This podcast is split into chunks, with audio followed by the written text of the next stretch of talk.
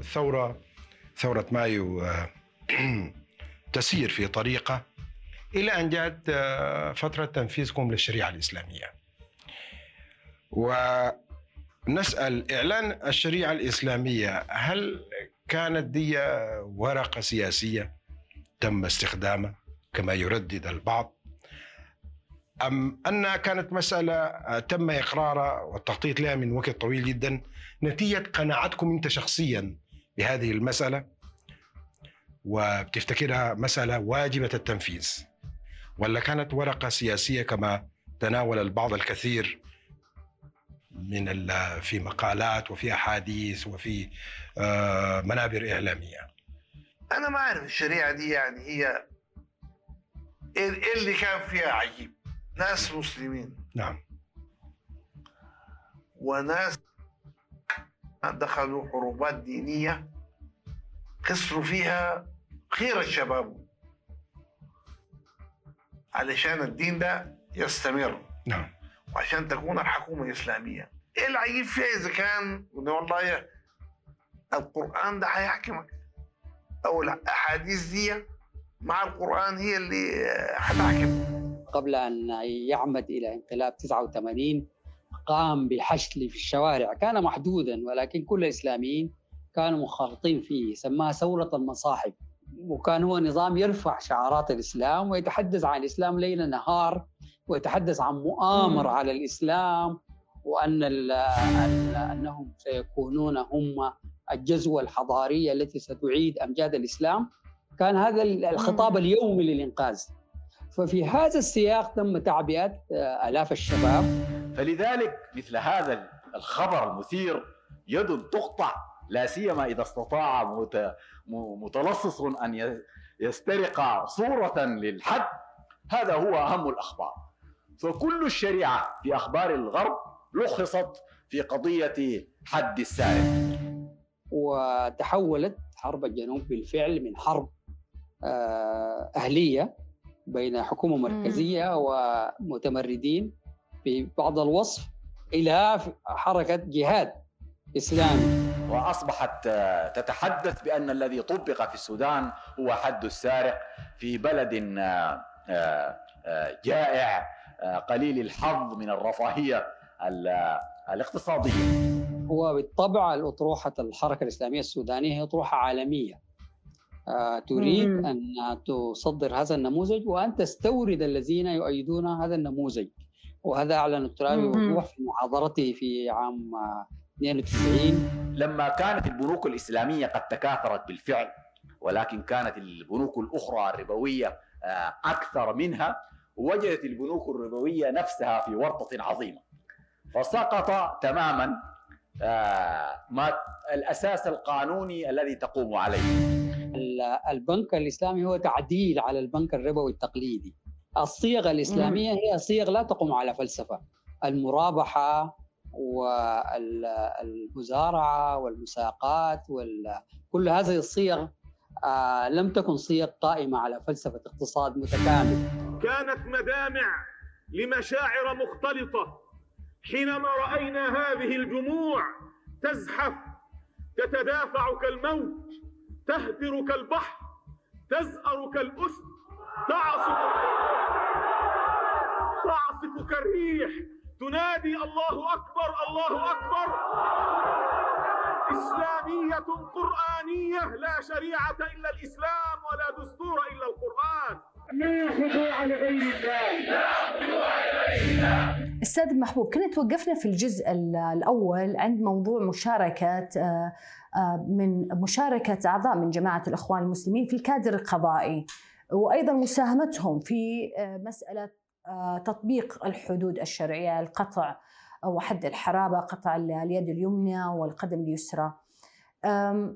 هذا بيعطينا إشارة على أن يعني أن دائما يعني الدعايه لجماعة الإخوان المسلمين بأن منهجهم آه، متمدن وحضاري و متواكب مع آه، التطورات الزمنية. يعني بيميزوا أنفسهم عن التنظيمات الأخرى مثل تنظيم القاعدة ولا تنظيم داعش. يعني أنا شاهدت صور آه، لهذه المجموعة أو هذه الجمعية اللي هم نظموا أنفسهم في داخل الجمعية ممن طبقت فيهم الأحكام. صورهم متوفرة يعني من بترت يدها ومن بترت أطرافها. تم تشويههم وأصبحوا عاجزين حتى عن أداء يعني مهامهم اليومية أو إنهم يقوموا بإعالة أنفسهم في في نفس الوقت إنه كان النظام القضائي نفسه مثل ما تفضلت وذكرت إنه لم يكن في هذه الكفاءات حيث أن كثير منهم استقال ويعني اعتزل القضاء باعتراضا على موضوع تطبيق قوانين الشريعة الإسلامية، فكيف تشوف هالموضوع هذا مشاركة الإخوان المسلمين في هذا الإطار؟ وكما ذكرت أنه إذا كنت تعني الأخوان المسلمين السودانيين لم يكن هذا جزءا من برنامجهم. طبعا بالنسبة للسياق العام للإسلام السياسي هو فعلا يطرح شعارات مثل الإسلام هي هو الحل ولكنه لم يختبر لم يختبر مثلا في تطبيق القوانين كيف سينزل الشريعة على واقع دولة معاصرة. يعني هل إذا استمر الأخوان المسلمين في مصر كانوا سيطبقون الحدود بالعه... بالطريقة التي حدثت في عهد النميري. آه، بالنسبة للسودان أنا أنا كما ذكرت هم يطرحون كذلك برنامج آه، أوسع من ذلك بكثير. هذا البرنامج كله تعرض لاختبار.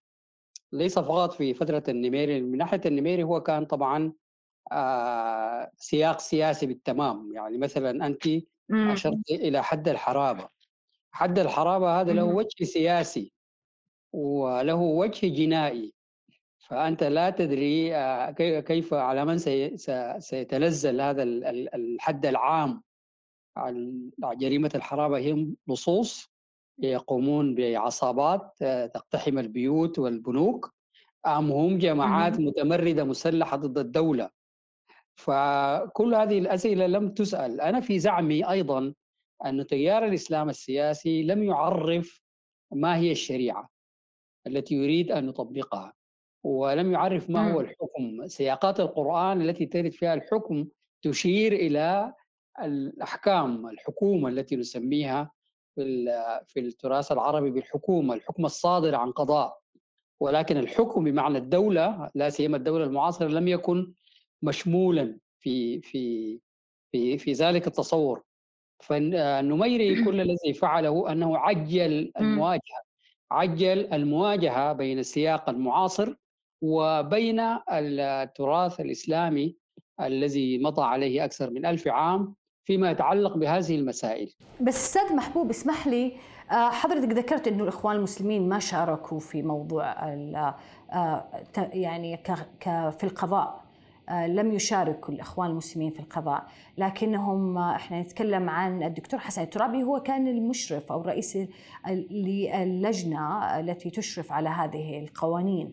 آه، فحتى أن البعض بيعتبر بأن القوانين سبتمبر 1983 هي البرنامج الفكري والعملي لجماعات الإخوان المسلمين. وطبعا السياق شديد الدقة. يعني أنا لم أقل أن القضاة لم يشاركوا.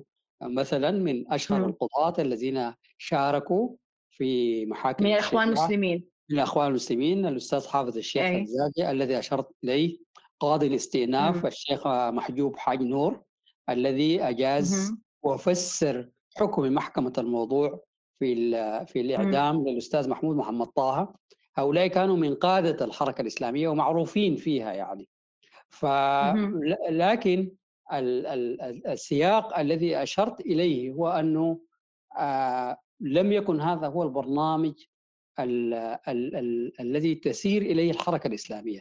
صحيح طبعا انه هم في الدستور الخاص لجماعة الإخوان المسلمين يكتبون أن واحدة من أهدافهم هو تطبيق الشريعة وإقامة الحدود.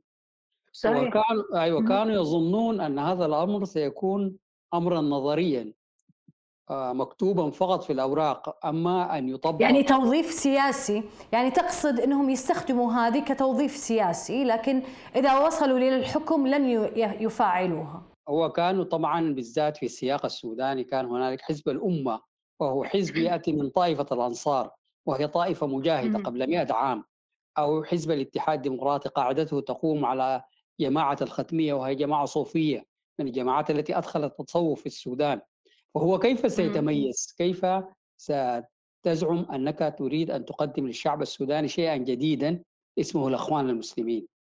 آه، في الأول كان كما ذكرت كان هنالك اتجاه لمسألة الدستور الإسلامي ثم عندما جاء الترابي. وكان منتبها لهذه الإشكالات أشار إلى أنها الميثاق الإسلامي أن يتواثق الناس على أن تكون الوجهة العامة للحياة هي الإسلام في السودان آه، أول اختبار حتى قبل اختبار النميري أنت أشرت إليه هو الدستور 1968 الذي جاءت فيه ملامح إسلامية كثيرة.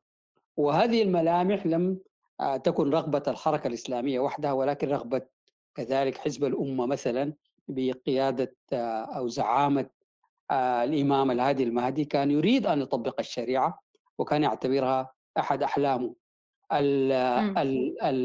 حل الحزب الشيوعي في عام 68 كان بحجة ال- ال- التعبئه كانت بحجة الردة أو مخالفة الإسلام. ثم مم. تولى الإسلاميون في البرلمان توظيف هذه الهبة الشعبية ضد الحزب الشيوعي بسبب حادث معين ليجعلوا منه أنه حزب مضاد للديمقراطية ويطرد اعضاؤه من البرلمان ويحرم العمل السياسي. فكان هذا كله مخالف تماما لسياقات المجتمع السياسي وسياقات الدولة المعاصرة أنا في تقديري هذا هو المأزق أنه أنت مم. تزعم أنك تريد أن تعود بالحياة العامة المعاصرة الإسلام ولكنك لا تستطيع لأنه إذا أردت أن تسلم التعليم والإعلام والقضاء والجندية هذا يحتاج. لجهد حضاري هذا عمل مجتمع كامل كما حدث في الحضارة الغربية السياق المعاصر أستاذ- إذا- معلش سامحني عشان ودي في نقاط كثيرة ودي نغطيها قدر الإمكان. أه، لو بنيجي لل- للبنود الأخرى من قوانين سبتمبر قضية موضوع الجهاد بأن أه، يعني واجب إسلامي أه، وأيضا موضوع الزكاة والأمر بالمعروف والنهي عن المنكر. إيش تقول لي عنها؟ كيف تم تفعيلها؟ ولأي مدى كانت لأغراض سياسية هذه الأمور؟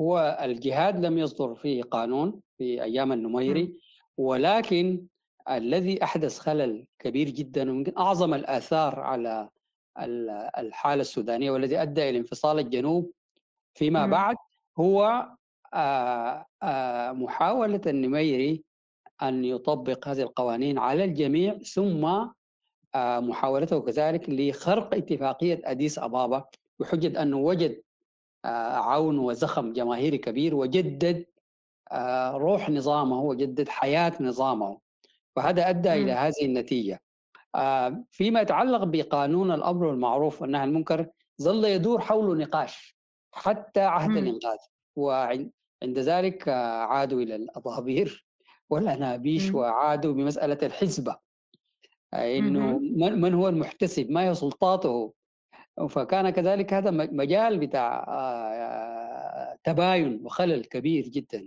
سنة كم وإيش دور الترابي فيها؟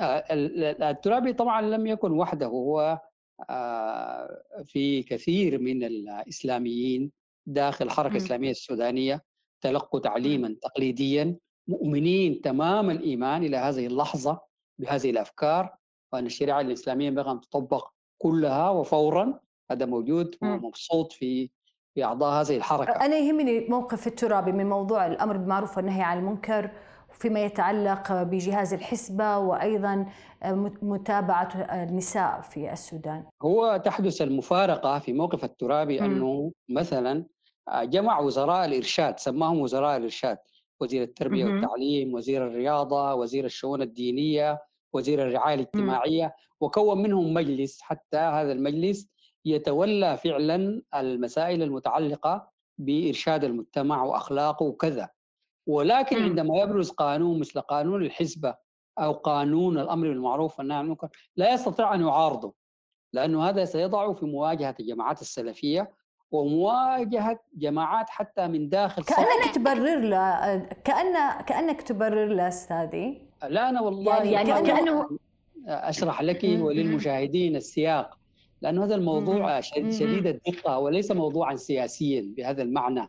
هو موضوع آه، فكري وثقافي وسياسي وتاريخي ومعقد. ومتصل. فيسهل جدا طبعا الانتعاية السياسية التي سادت مثلا مثلا آه، ضد الترابي وضد قوانين سبتمبر هذه سهلة مبسوطة وموجودة. أي. ولكن أن مم. نذهب إلى جذر الموضوع. إلى أين الإشكال؟ إلى أين حدثت المفارقة في الحركة الإسلامية؟ إلى أين عجزت عن أن توافق بين شعاراتها وبين صياغات الدولة المعاصرة؟ وهو موضوع شديد التعقيد.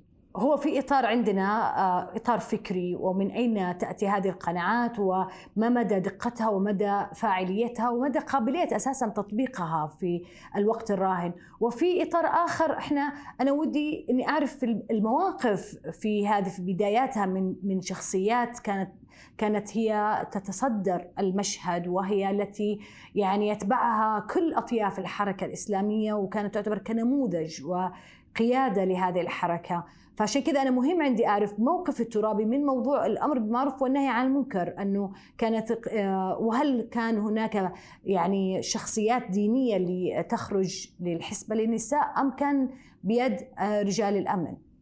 وأنا اجتهدت معك حتى يعني نمضي في الرواية التاريخية ونركز في عالم الأشخاص لكن أنا معروف أركز في الأفكار وعالم الأفكار صحيح. جسر الأفكار تطور الأفكار وبنجيلها هذه وهذا هذا مهم طبعا لأنه آه، صحيح. كما ذكرت هذه التجربة أثرت على آه، ليس المحيط الإقليمي فقط ولكن على كل عالم المسلمين ومثلا إذا تحدثنا عن تجربة مثل تجربة باكستان وتجربة مم. المودودي آه، الذي مم. سن هذا المصطلح ال- الذي يسميه المصطلحات الأربعة في الإسلام ومنها مم. مصطلح الحكم وأنه آه، والذي ألهم سيد قطب بمساله متعلقة بأنه أخص خصائص الألوهية هي الحكم فهذه كلها مم. مسائل شعارات عبأت فعلا هذه الجماعات ولكنها لم تختبر حتى لم آه، تبحث البحث الكافي الفكر الكافي هذا هو الإشكال مع الحركات الإسلامية المعاصرة هي أنها إما أن تذهب إلى آخر الطريق وتصبح مثل داعش لأن هذه النهاية المنطقية لمن يؤمن بهذه الأفكار أو أن آه، تقوم بمراجعة شاملة وحقيقية وعندئذ هي ستتحول إلى جماعة سياسية معاصرة تستصحب كل هذا التراث الإنساني.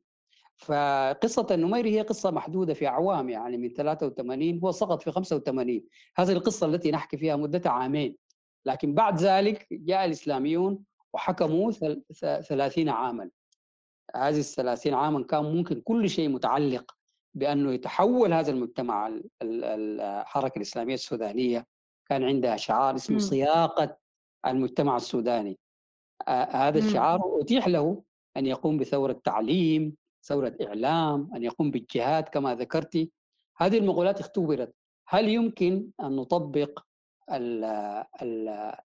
فقه الخراج وفقه الربا على اقتصاد دولة معاصرة هذا كان سؤال كبير جدا واختبار كبير جدا مم. لتجربة الإنقاذ أي أنا هنا ب- بسالك في موضوع الزكاة وطبعا ننتقل إلى مرحلة ما بعد آه، الصادق المهدي آه، والانقلاب عليه من قبل آه، في العام 88 من قبل آه، طبعا عمر البشير ومن قبل عمر البشير وطبعا كان الدكتور حسن الترابي هو من في صدارة هذا ال- الانقلاب لكنه كان خلف الأضواء إلى أن كشف بعد ذلك هذا الدور.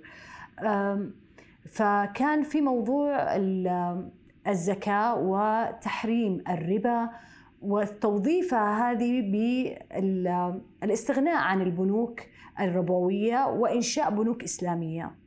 إلى أي مدى كانت هذه فعلا حقيقية أم أنها حيلة ل- ل أم، توفير آه، مصدر مالي للحركة الإسلامية في ذلك الوقت؟ وهل كانت هي معفية بعيدة عن الجانب الربوي أو فائدتها كانت أقل أم أكثر؟ ممكن نأجل هذه الإجابة قليلا لأنك ذكرتيني بموضوع السيد الصادق المهدي. السيد الصادق أي، المهدي تفضل. في ندوة ندوة كبيرة جدا في جامعة مم. الخرطوم تحدث عن مم. قوانين سبتمبر وأثناء صدورها بعد وقت قليل جدا من صدورها بأنها لا تساوي مم. الحبر الذي كتبت به ولكن صحيح. عندما جاءت الانتفاضة وأسقطت النميري كان واحد من أهم شعارات الانتفاضة هو إلغاء قوانين سبتمبر لم يستطع الوزير العدل الذي جاءت به الانتفاضة الشعبية أن يلغي هذه القوانين لأنه كان يعلم أن جذرها الشعبي سيضعه في مواجهة كبيرة جدا. وكان يعلم كيف يمكن للحركة الإسلامية أن تستغل ذلك. الصادق المهدي نفسه عندما أصبح رئيس وزراء لم يستطع أن يلغي هذه القوانين وشارك مع الحركة الشعبية في نقاش في منطقة اسمها كوكادام في أثيوبيا ووافق حزب الأمة على ذلك. ولكن عندما حالف الجبهة الإسلامية القومية وأصبحت جزءا من حكمه لا سيما في المرحلة الثانية من التحالف. آه قال ينبغي أن نسارع لوضع القانون الجنائي وإجازته وهو القانون الذي يحتوي على الحدود حتى هذا قبل قانون 91 يعني واحدة من القوانين التي كانت تقوم بها الجمعية التأسيسية ثم جاء اتفاق المرقني وقرن ونص على تجميد هذه الحدود. لم يستطع السيد الصادق في المناطق الجنوبية. أيوة في البداية أن يوافق على لا يعني إذا كما ذكر الدكتور واثق الكبير أن العلمانية في السياق السوداني هي إلقاء قوانين سبتمبر. الذي تطالب به الحركة الشعبية هو إلغاء قوانين سبتمبر.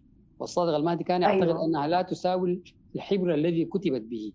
ولكنه بدل عن ذلك وعندما أصبح الترابي آه نائبا عاما ثم وزيرا للخارجية قال ينبغي أن قمنا بدراسة عميقة لهذه القوانين وأزلنا الشوائب التي كانت في عهد النميري وأتى بها للبرلمان لإجازتها.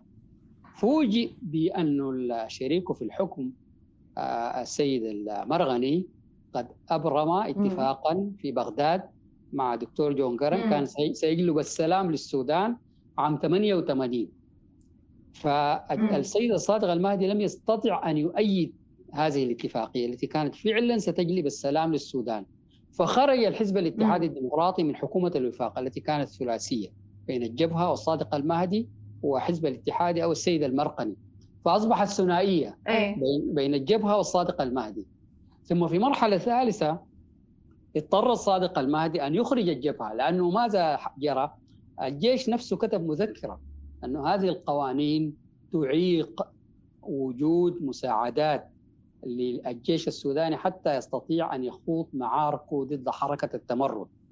هذه المذكرة قلبت الأوضاع وأخرجت كانت بسبب المجتمع الدولي اعتراضا على تنفيذ هذه العقوبات. نعم نعم نعم. فهذه قصة قوانين سبتمبر. هذه قصة أدت إلى نتائج ضخمة في السودان رغم أنها بقيت عامان مع النميري ولكنها أدت إلى فصل جنوب السودان. فلذلك هي ليست قصة سهلة هي قصة قصة بالغة التعقيد. إذا أتيح لك يوم أن تعقدي حلقة عن مفاوضات نيفاشا عن مفاوضات نيفاشا بين الحركة الشعبية لتحرير السودان بقيادة جون قرنق وحزب المؤتمر مم. الوطني الذي يمثل الحركة الإسلامية بقيادة نائب الرئيس السيد علي عثمان محمد طه. كانت قوانين سبتمبر هي عظمة النزاع ما يسميه البريطانيون bone of contention بسبب أنهم لم يستطيعوا أن حتى أن آه، يفرزوا جيب في العاصمة القومية لكي تكون عاصمة مثل دي سي في واشنطن تعبر عن كل السودان.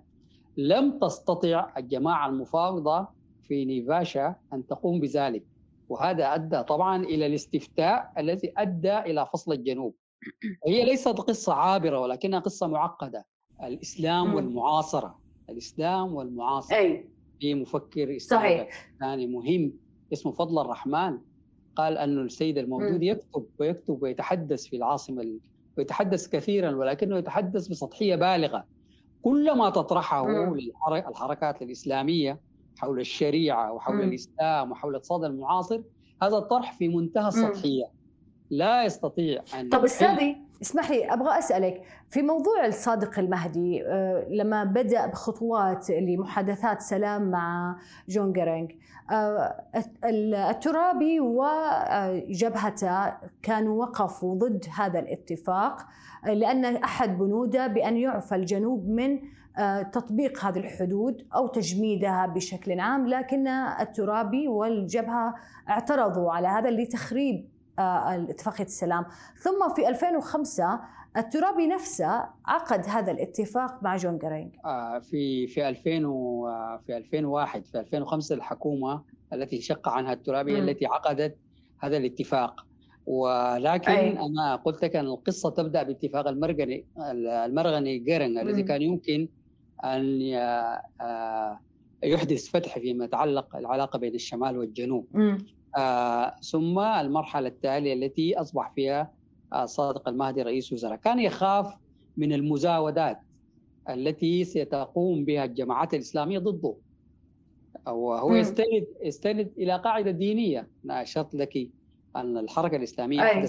هذا الانقسام في السياسة السودانية يعني حتى منتصف الستينات لم تكن السياسة السودانية. تعاني من انقسام بين إسلامي وغير إسلامي كان يعني أنا أبغى معلش أستاذ محبوب في هنا بس نقطة أبغى يعني نوضحها أكثر، يعني آه، الدكتور الترابي في هذا الدور آه، الصادق المهدي وهو طبعا آه، الترابي هو زوج زوج لأخت الصادق المهدي.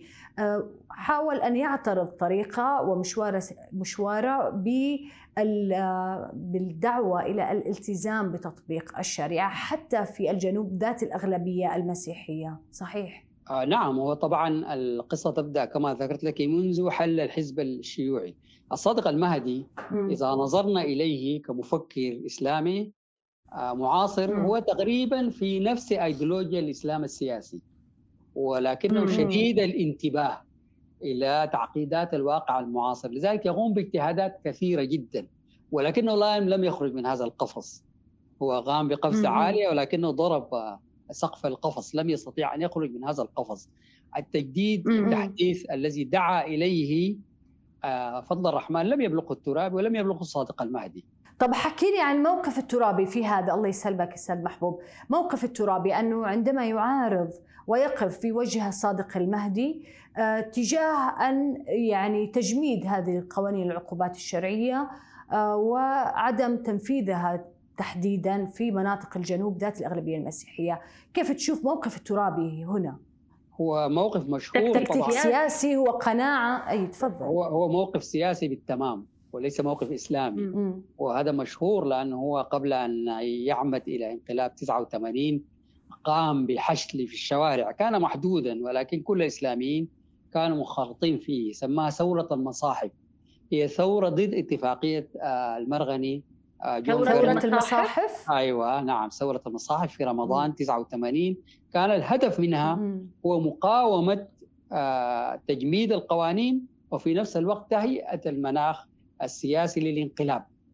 وحجة الانقلاب هو أنه السيد الصادق المهدي والسيد المرغني وهذا كان واضح جدا في خطب الترابي الأخيرة قبل الانقلاب أن شيوخ الدين مم. أصبحوا يسلمون الحركة الإسلامية نفسها ساهمت مساهمة كبيرة مم. في تصوير قرن ليس كقائد وطني يبحث عن عن عدالة للمهمشين ولكن كمسيحي وصهيوني وغربي وانفصالي مم.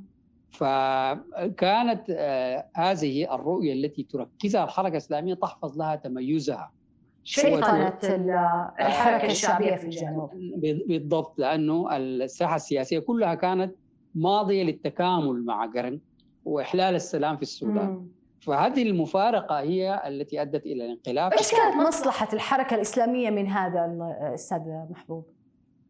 آه، مصلحتها هي أنها ستعزل نهائيا عن الساحة السياسية. آه، لأن هي كسبت في دوائر الخريجين وكسبت في.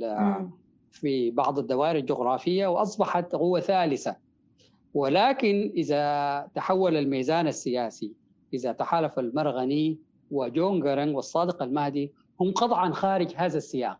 لأنه قرنق سيضع فيتو على حركة آه، سياسية معاصرة تريد أن تطبق عليه قوانين دينية. ولا تريد. حتى أن تعزل الجنوب فهي كانت منتبهة إلى هذا أنه هذا كل الزخم الذي قامت به خلال 40 عام يمكن أن يزول في لحظة مم. وأن تصبح قوه سياسية مم. هامشية وأن تبدأ المعارضة من جديد لأن كل القوى السياسية مم. كانت لها علاقات مع الدكتور جون قرنق ومع الحركة الشعبية ذهبت إلى أيوة. أمبو في في في أديس أبابا مم. وذهبت إلى كوكا دام ثم وقعت اتفاقية المرغني قرنق في بغداد وكانت الأمور. تسير كانه سيحدث آه، آه، سياق سوداني جديد آه،. سيوقع السلام مع الجنوب ويحل هذا الإشكال ال- القديم بين منذ ما قبل الاستقلال بين الشمال إيه. والجنوب ف يعني هي هي مسألة خشية الترابي من عزل من عزلهم أو تقليل من حضورهم في المشهد السياسي السوداني كقوة جماهيرية وشعبية من خلال هذا التحالف. وكذلك وضع برنامجهم الذي أشرت إليه وهو الشريعة والحدود في مواجهة ال- ال- المجتمع السياسي. السوداني والمجتمع الإقليمي والمجتمع الدولي. طب أستاذ المحبوب حكيني عن ما بعد فتر ما بعد انقلاب 88 آه، هنا وتولي آه، عمر البشير الحكم في السودان ومعه الدكتور حسن الترابي وحضرتك كنت أحد يعني الفاعلين في هذه المرحلة وما بعدها في المؤتمر الشعبي أيضا آه، ومساعدا للترابي. آه، ودي تحكي لي قانون تطبيق الشريعة في ذي الفترة إلى أي مدى كان استمر تطبيقه؟ آه، وأيضا موضوع ال- الجهاد هو استمر كل الفترة من عام 91 بمجرد ما أجازه المجلس الوطني الانتقالي أصبح قانونا نافذا وساريا يطبق حد السرقة القضع ويطبق الحدود الأخرى وحتى أن الترابي. له آراء مشهورة جدا يرفض فيها اعتبار الردة حدا أو أن الخروج من الإسلام يعتبر جريمة هو لم يستطع أن يقنع المجلس الوطني الانتقالي برأيه وأخبرهم بأنه هو خالف. ال- الإجماع الفقهاء في موضوع الردة. ولكن القانون سرى رغم رغما عنه رغما عن رأيه. أستاذ آه، كان للترابي له مقاطع آه، قديمة جدا آه، يؤيد ويدعم بكل يعني ما لديه. في موضوع تطبيق الحدود الشرعية وحد الردة حتى له حوارات مع الصحافة الغربية هو أصلا هو هذا موضوعه الترابي موضوعه هو أن يعود بالحياة للإسلام من ضمنها القوانين هذا. برنامج سياسي أي- أي. ليس فهذا أي- موضوع أي. ب- أولا وأخيرا وثانيا وثالثا هذا هو موضوع أصلا حضرتك تقول إنه كان هو معارض لموضوع يعني ضد موضوع حد الردة رغم أنه هو لا هذه هذه آه، الأخت الكريمة هذه اجتهادات فقهية منه مم. أنا أخبرتك في الأول مم. أنه فقهيا أيام النميري قال أن مم. ال- الخمر ليست حدا يمكن أن يتاح للقاضي أن يختار عقوبة أي. أخرى غير الجلد فتعتبر عندئذ تعزيرا آه، وفقا أي. للتعريف المعروف للتعزير في ال- الشريعة الإسلامية فهو عنده هذه الاجتهادات. ليه ليه مثلا بعض الناس تنظر للترابي باعتباره مفكر مثلا تقدمي لأنه هو يملك ناصية الفقه. جدا. وكان طبعا الترابي كان سيساهم لو فعلا عمد إلى تفكيك الفقه القديم. يعني مثلا زواج ال- المسلمة من الكتاب هذا هو أقره في مهم. 79 بعد لكن لكن ما كانت هذه ما كانت هذه أستاذ المحبوب. ما كانت هذه مغازلة للمجتمع الغربي في ذلك الوقت تحضير لصعوده في المشهد السياسي في السودان. هو أصلا الموضوع الإسلام السياسي موضوع الحركة الإسلامية يواجه مم. تناقض جذري مع بيئة مم. المجتمع السياسي المعاصر ومع بيئة الدولة المعاصرة هم لم يستطيعوا حتى بهذا المستوى الفكري الجيد أن يحلوا هذا مم. الإشكال لذلك يقعوا في التناقضات التي تشيرين إليها آه، يرفضوا أمر ثم يعودوا ويقبلونه يصرون على مم. القوانين الحدود ثم يجمدونها هذا ال- ال- هذه هي تحديات الواقع وهذا كان طب موضوع الجهاد أنا- الموضوع الجهاد هو بالطبع أي. كانت الحملة قوية جدا على نظامه الحملة العسكرية مم. الحملة العسكرية كانت تقودها مم. أربع دول من المنطقة إثيوبيا وإريتريا ويوغندا وكينيا كلها كانت مم. آه، تقود حملة عسكرية ضده ف وكان هو نظام يرفع شعارات الإسلام ويتحدث عن الإسلام ليل نهار ويتحدث عن مؤامرة مم. على الإسلام وأن ال ال أنهم سيكونون هم الجزوة الحضارية التي ستعيد أمجاد الإسلام كان هذا الخطاب. اليومي للإنقاذ ففي هذا السياق تم تعبئة آه، آلاف الشباب وتحولت حرب الجنوب بالفعل من حرب آه، أهلية بين حكومة مركزية ومتمردين في بعض الوصف إلى حركة جهاد إسلامي وعندئذ لم. تخلص للقوات المسلحة فقط آه، دخلت إليها أرتال من المواطنين العاديين المدنيين ما سمي بالدفاع الشعبي.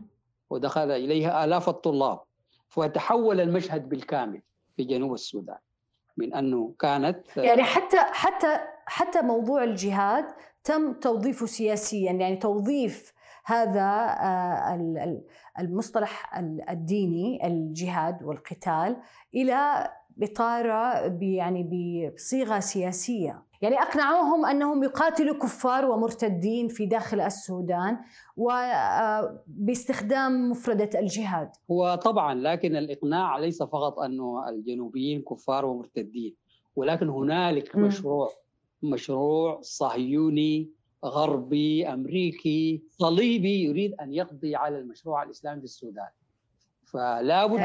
من الجهاد دفاعا عن هذا المشروع.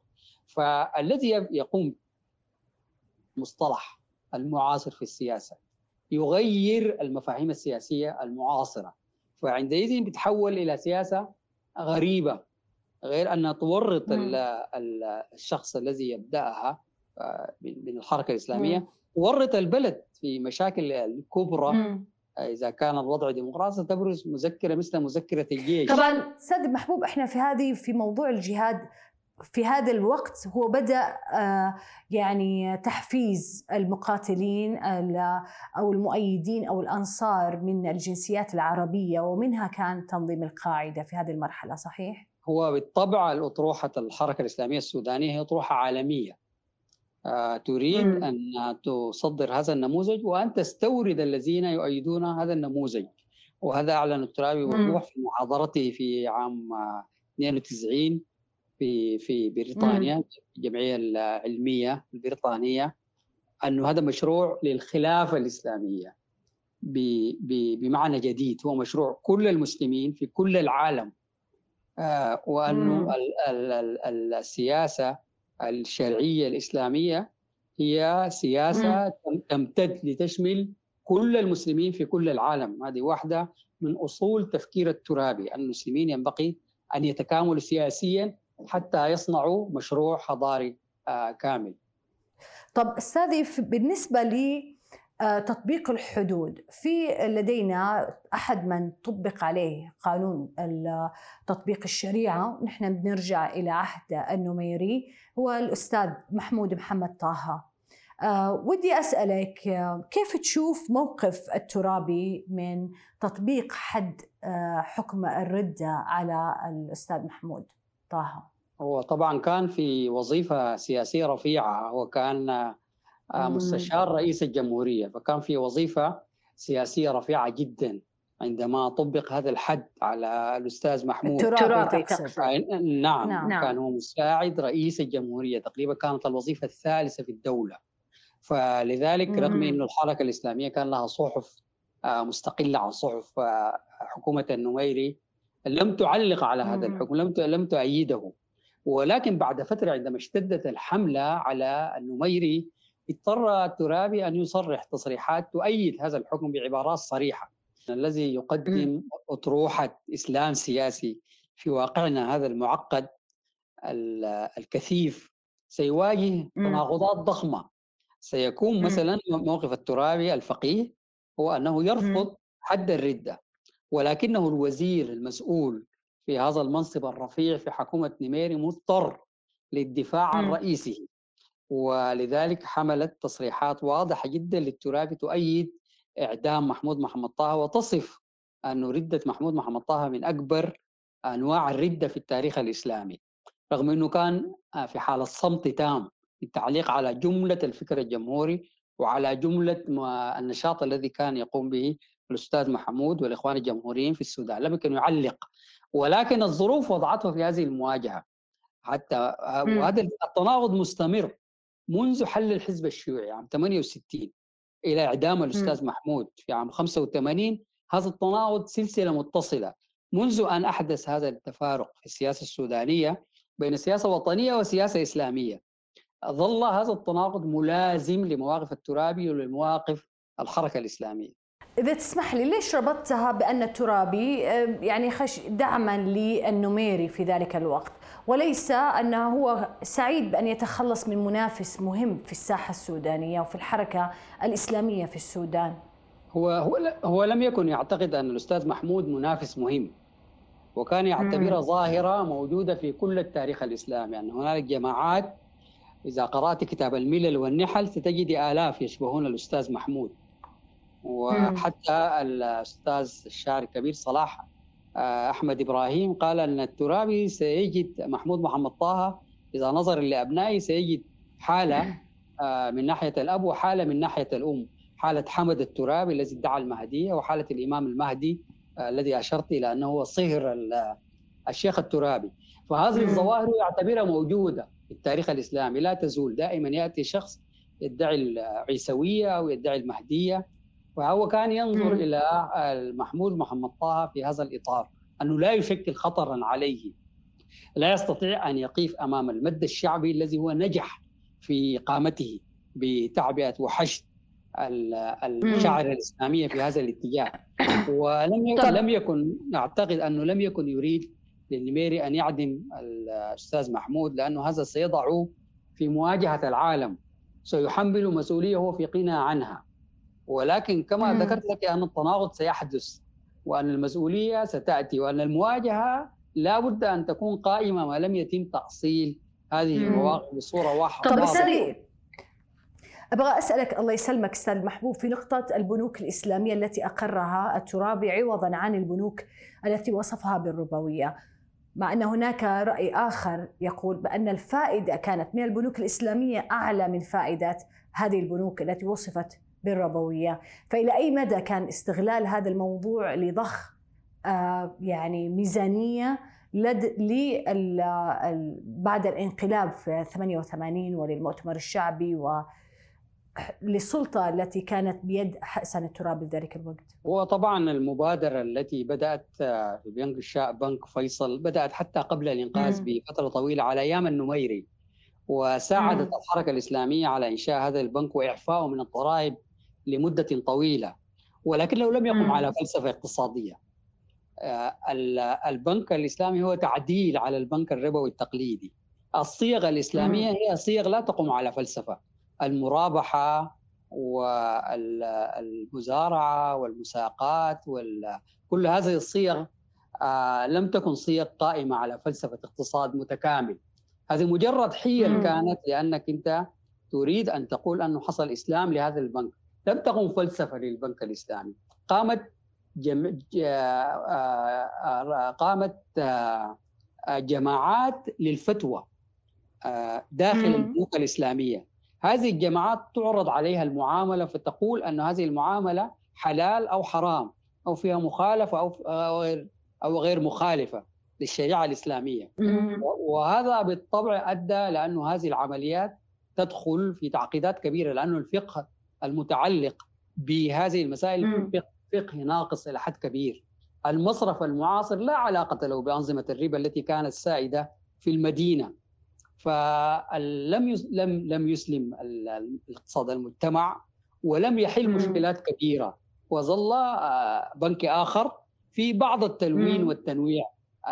قامت كذلك شركات تأمين إسلامية. ولكن عندما عندما قامت الدولة نفسها عندما قامت للحركة الإسلامية دولة أرادت أن آه، تستفيد من القروض التي تعطيها المؤسسات الدولية المصرفية مثل البنك الدولي مثل صندوق النقد مثل بنك التنمية الإفريقي. كانت تريد أن تبني سد لأنها كانت تبحث كذلك عن إنجازات اقتصادية سياسية. فاضطرت أن إيه. تعطي أنا دائما أقول من أطرف الأوراق التي قرأتها هي أوراق المؤتمر الاقتصادي الإسلامي لتحليل الفوائد الربوية في القروض العالمية. واحد أحد الفقهاء قال أنه لو طلب اليه أن ينقل جبل لكان أيسر له من أن ينظر في هذه المسألة المعقدة مم. التي لا لا يفهمها ولا يستطيع مواجهتها. فهذا هذا المأزق الذي واجهته محاولات أسلمت المصارف مثل أسلمت الاقتصاد مثل الخروج من الحاجة الملحة إلى يعني الربا في في يتحدث عن الاضطرار. لكن إحنا ما كنا مضطرين أن نبني سد لكن نحتاج للسد لأنه السد سيساهم مساهمة كبيرة جدا في تحولات زراعية في السودان يحتاجها. فاضطروا أن يستدينوا من المنظمات الدولية ويعقدوا مؤتمر لذلك. ودائما كما ذكرت اتمنى أن يعود الناس إلى نصوص هذا المؤتمر ويقرأوا هذه الأوراق ويشاهدوا هذا المأزق أنك أنت تدعو إلى اقتصاد إسلامي وتدعو إلى قوانين إسلامية ولكنك لا تفهم ما هي هذه القوانين الإسلامية ولا ما هو هذا الاقتصاد الإسلامي. ترفع شعارات لانها تضمن لك تعبئة سياسية ولكنك لا تستطيع. أن تفصل هذه الشعارات أو تنزلها على الواقع. طب أستاذ إلى أي مدى الأموال لما عندما جاء يعني الضخ في موضوع مسألة الربا والبنوك العصرية الموجودة بأن لا يجوز التعامل معها والتعامل مع بنوك أن هذه لها لديها منتجات إسلامية. إلى أي مدى؟ لو بإيجاز تعطيني عشان بنتقل لمحور آخر آه إلى أي مدى كانت ساهمت في ضخ ميزانية آه الحركة الإسلامية في السودان في مطلع التسعينات؟ هو طبعا هذه شبهة كثيرا ما تلقى على البنوك الإسلامية في السودان ان هي أنها ساهمت في دعم الحركة الإسلامية. طبعا هي من ناحية العناصر العاملة اغلبها من الحركة الإسلامية كبار الوظائف آه، مجلس الإدارة العلاقات نفسها التي خلقت هذه المصارف هي علاقات الحركة الإسلامية. ولذلك استفادت منها الحركة الإسلامية لكنها في النهاية كانت تعمل في إطار القانون السوداني. وكانت مضطرة أن تتعامل مع طيف من رجال الأعمال مختلفين ولكنها بالنسبة لي في خاتمة المطاف هي بنك رأسمالي عادي يدعم الرأسمالية كما تدعم كل البنوك الرأسمالية وليس فيه من الإسلام سوى هذا الاسم. هل تذكر لي كم حجم كميزانية أو حضرتك ذكرت في كتابك عن الحركة الإسلامية في السودان فصل عن هالموضوع هذا.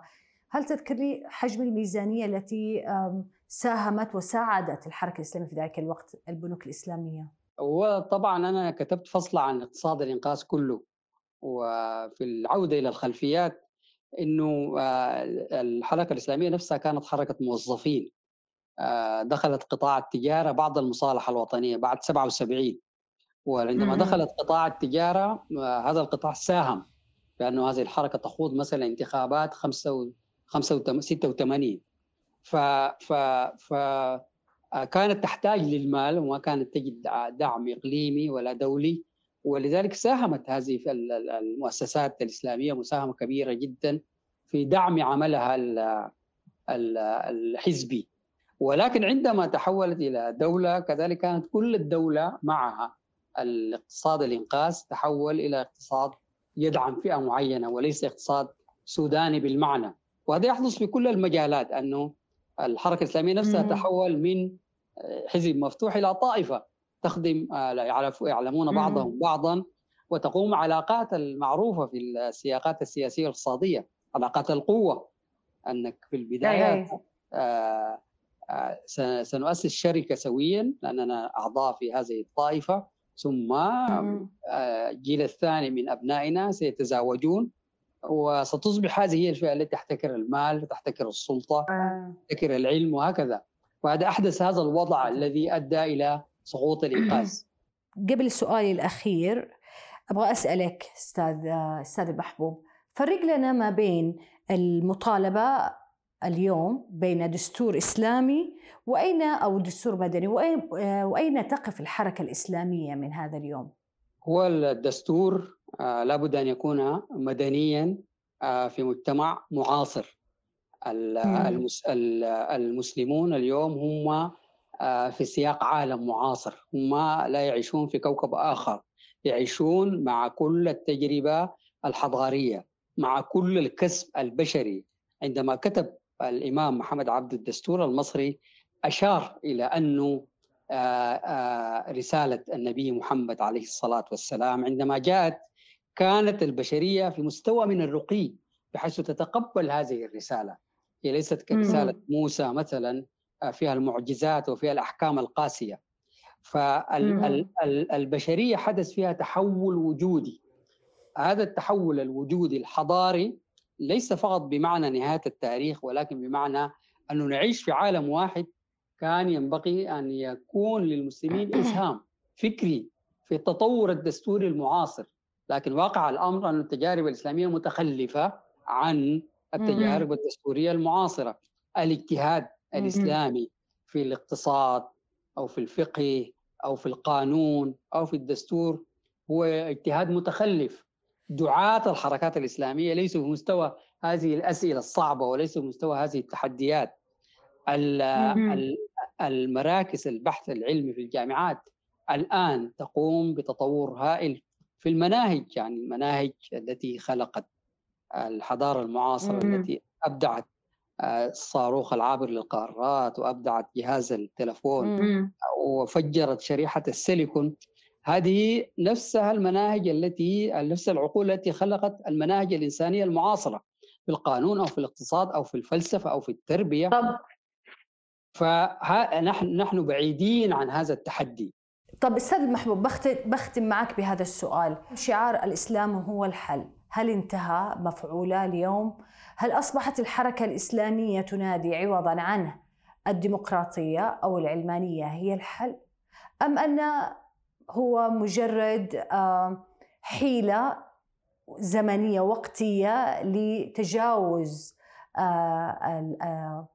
السقوط بعد الربيع العربي للحركة الإسلامية؟ وهذا الشعار منذ أن طرح كان شعارا ناقصا وغامضا وسياسيا. الإسلام هو الحل. لم يكن الذي طرحه يعلم أنه كيف سيكون الحل في اقتصاد دولة معاصرة أو كيف سيقوم بتأسيس دستور لدولة معاصرة باعتبار ان الاسلام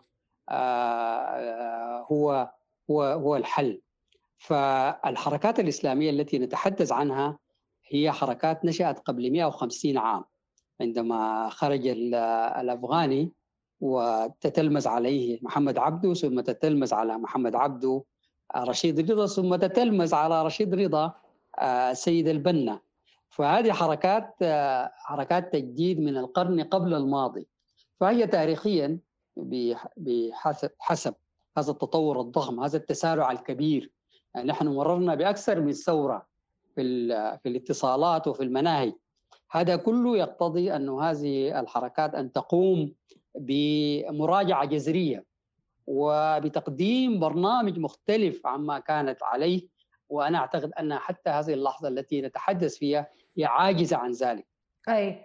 طب موضوع الآن الحركة الإسلامية أو الشخوص في داخل الحركة الإسلامية بتبني فكرة العلمانية هي الحل. هل هذا إيمان آه يعني حقيقي أم أنه لمرحلة معينة لت يعني لتخطي أزمة أو نكبة الجماعة أو الحركة الإسلامية؟ هنالك اجتهادات حقيقية مثلا كالذي قامت به النهضة في تونس عندما فصلت بين السياسي والدعوي. هذا تطور ضخم جدا في السياق الإسلامي. لكن لأنه حركة النهضة فيها نخبة في لندن وفي باريس. هذه النخوه دارسة. لكن التطبيق التطبيق العملي أستاذ محبوب لم يتغير شيء. ما ما أدري يعني ما ما أستطيع أن أجيب على هذا السؤال. ولكن نظريا هي قامت بتطور كبير جدا فيما يتعلق بفصل الدعوي من ال آه، من ال من من السياسي. هذا تحول كبير جدا. هنا في السودان كذلك السيد الصادق المهدي أشار إلى الدولة المدنية. ولكن الحركات الإسلامية دائما لا ترضى أن تندرج في السياق العام لأنه هذا يحرمها التميز. فأثارت إشكال هنا في السودان على لأنه بدل من استعمال كلمة علمانية وكلمة علمانية كلمة معقدة وجاءت في السياق الغربي استعمل كلمة مدنية كي نحل هذا الإشكال منذ ما قبل الاستقلال. ولكن الحركة الإسلامية اعترضت على كلمة مدنية في الدستور المجاز أخيرا يعني. فالإشكالات حقيقية والإشكالات كبيرة وتقتضي عمق وشجاعة هائلة حتى صحيح. تواجه وتبقى أيضا آه، إعادة آه، آه، يعني شعور الثقة للحركة الإسلامية ولمن تبنى مثل فكرة الدولة المدنية لأن من التاريخ يعني أنهم كثيرا ما ارتدوا ثيابا بخلاف قناعاتهم وبخلاف المنهج الحقيقي يعني فهناك من هو لا زال يخشى بأن رفع شعار المدنية هي الحل عوضا عن الإسلام هو الحل انها مجرد حيلة مؤقتة سريعا سرعانا ما تعود الأمور إلى يعني شكلها السابق. هو ليس فقط أنك تقول أن المدنية هي الحل ولكن أن تجيب على هذه التجربة التي استمرت 150 عام أين فشلت وأين الخلل؟